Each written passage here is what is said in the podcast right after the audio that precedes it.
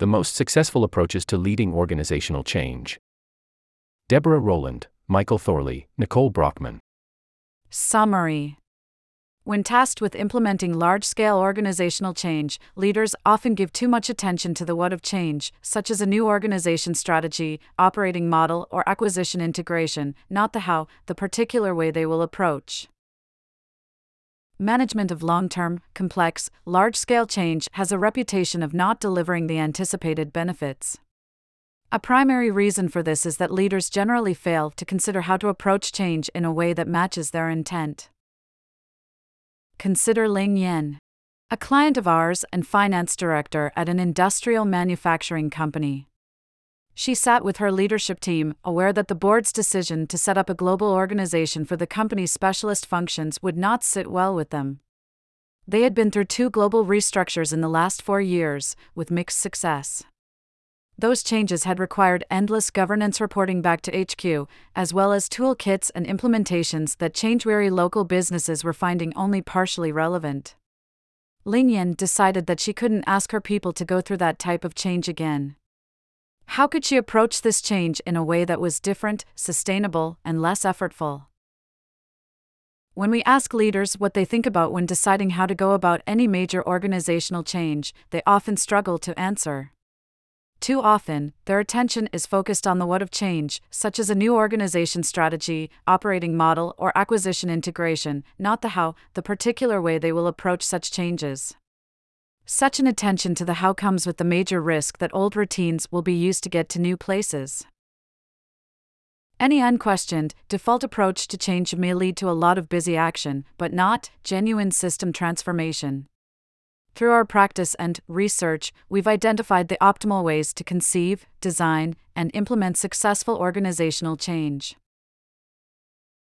Four change approaches.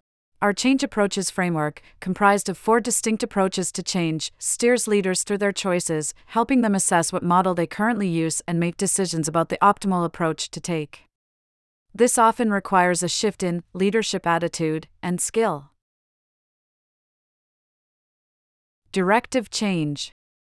A tightly controlled series of steps and recipes are prescribed by top management, who alone decide on the direction of the change, the what, and the way to get there, the how. There is close control over what needs to be done, change is led through marshaled programs, and buy-in is demanded. There is minimal capability building, and communications are in one-way transmit mode. The predominant leader mindset is "I can manage change." To Ling Yen, this sounded familiar. Self-assembly change. While top management has a clear definition of the change direction, implementation, including adaptation, is largely delegated to local management in this approach. You see a proliferation of tools, templates, and workshops to launch change, and while these activities are closely tracked, their impact is overlooked. There might be some minimal capability building led by the tool/initiative providers, for example, a central program management office. The predominant leader mindset is launch enough and something will stick. Ling Yen really felt her anxiety rising when she read this. Masterful change. Change direction is led through top management and held in a consistent manner across the organization, and leaders spend extensive time and energy on high-quality engagement and dialogue with multiple stakeholders to refine it within this clearly defined frame. Top management gives people freedom to implement as they see fit and supports them with significant change capability building. Formal and coordinated networks are set up to spread learning. The predominant leader mindset is, I trust my people to solve things with me. Ling Yen felt relief when considering this option, if only, she said. Emergent change.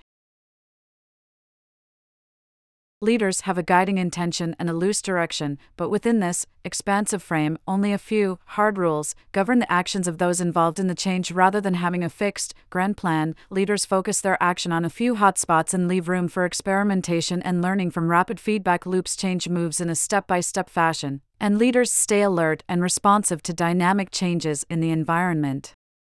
The predominant leader mindset is I can only create the conditions for change. Ling Yen felt that the technical complexity of her tax function could be compromised if this approach were followed, at least for now. In four rounds of research across two decades, we've found that the two change approaches most present in successful, high-magnitude change are masterful and emergent. Masterful was particularly present in successful long-term change, emergent in change at pace. Conversely, directive and self-assembly change are most present in stories of low success in complex change, with self-assembly being negatively related to change outcomes in all circumstances. Such simplistic approaches, while the most dominant across our research, won't cut it in today's dynamic, interconnected world. Here's how business leaders can use the Change Approaches framework to move toward the two modes of implementation most correlated with success. Masterful change in action. After learning about the four change approaches, Ling Yen was considering trying out masterful change and worked on getting support from the board. Due to my own exhaustion, I was finding it hard to create the space to think differently. I also felt a personal responsibility to lead my people closely to contain their anxiety to ensure we could get better at change. I voiced my concerns to my board members and agreed that so long as the broad organizational principles and benefits in the business case were met, they would support a different approach to change. Here's how Ling Yen put the masterful change approach into action. Naming what had been difficult about previous large-scale changes and consciously agreeing on what to do differently with her team. Ling Yen speaking about her own doubt led her team to be open about theirs. That candor helped them start to form a strategy. We noted that in the previous single-minded focus on delivery and doing what the Global Project Management Office told us, we had stopped talking to the people most affected. That had to change, Ling Yen told us. Her team then put significant resources into discovering and understanding their stakeholders and networks using design thinking. What did the stakeholders want and how would they like to work? How could they share the load of this complex project? Just as the board was trusting me with a new approach, we were also trusting others. This was a revelation, and it enabled us to decide where to put our effort and where not to. Deeper understanding led her team to take further new action. They then put significant investment into dedicated change skill-building initiatives, including having conversations that got beneath the surface to detect and work with systemic issues as they arose rather than after the event. They also looked at the underlying forces that would support or hinder change. For example, the company's tax function might now have to pay a price for the change. They relaxed control and created a place for learning. Previously in directive change, they had been spending inordinate time just monitoring and managing the program and not hearing about the learning that was occurring. The feedback from this approach was that no one listens to us and the left hand doesn't know what the right hand is doing. In other words, people felt ignored. Now, by including stakeholders, they created formal learning networks that regularly fed back what needed to be adjusted to make the mandated change to their function effective. These basic changes made a large difference. While the change solution, the restructure, was set from the top, people felt more engaged and had ownership of the change. Creative ideas about how to make the model work flowed in from local geographies. The project was delivered because leaders trusted their people to solve things with them. Emergent change in action. Another client of ours, a charity, saw its primary source of revenue drop by forty-seven percent due to the closure of its physical retail shops during the COVID pandemic. Pre-pandemic, the shops had been managed regionally with a standard set of operational principles. All of this was about to change. At a critical meeting of the Board of Trustees, they agreed to use their volunteers as a resource. Here's how Julian, the charity head, adopted an emergent change approach. Julian set a loose intention that united the whole system. In this case, halting revenue decline had become the number one priority. Emergence requires an aligning ripe issue, yet the solution is not predetermined, as it was in Ling Yen's case. It was time to experiment and use the passion and energy of the thousands of volunteers who worked with the organization. Julian's Board of Trustees specifically agreed that they had to create an environment of high trust and rely on the volunteers' experience of running retail and hear their ideas. Emergent change is not a free-for-all, so they agreed that there should be a minimal set of principles, that is hard rules, within which the physical retail offering could be adjusted, a. No new financial or contractual obligations. b. Retail space can be used for anything that contributes to the generation of revenue. c. Project teams post their learning on the nationwide knowledge-sharing platform.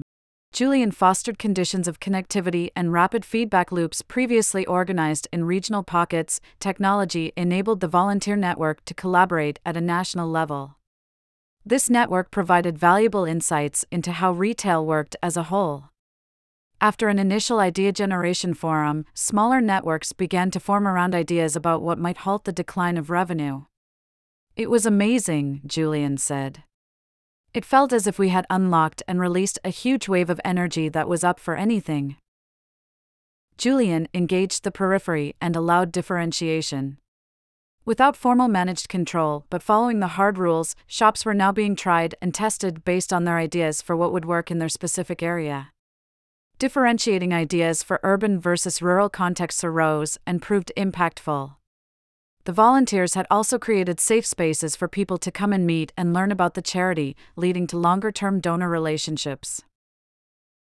Julian perfectly summed up this approach to change. "We can only create the space and permission for change to happen. The rest is up to the others." How to approach change. Here's how leaders can implement the Change Approaches framework at their organizations. Start by determining your change intention. Broadly, what will the change generate? How complex will this change be? Consider its scale, time horizon, and impact on different stakeholders and areas of the organization, as well as how many variables will require change. Use the Change Approaches framework to diagnose the current and past approaches and what might be needed now. We found masterful change to be most related to success in long-term change, and emergent change to be well-suited for when you need change to happen quickly. Revert to your intention. If your change requires a deep transformation in underlying beliefs and new ways of working in complex contexts, it's more than likely that a combination of masterful and emergent change approaches will be the most successful. If there is a gap between how you currently approach change and the approaches you most need now, investigate the underlying leadership mindsets that might need adjusting. Communicate your conscious decision about the change approach clearly and consistently to your organization. How you plan to go about the change is of equal importance to what the change is going to be about. Get feedback from your organization as you implement change to keep you and your team honest. Ask, does the way in which we go about change now feel genuinely different? Maintain a curious approach. Build change literacy and capability broadly within your organization. It's not just you who needs to know about these change approaches. The first step to being a successful change leader is to be aware of the change implementation choices available to you. Then, make a thoughtful, intentional choice about which approach to take and consistently hold to that choice throughout the implementation. Names have been changed throughout.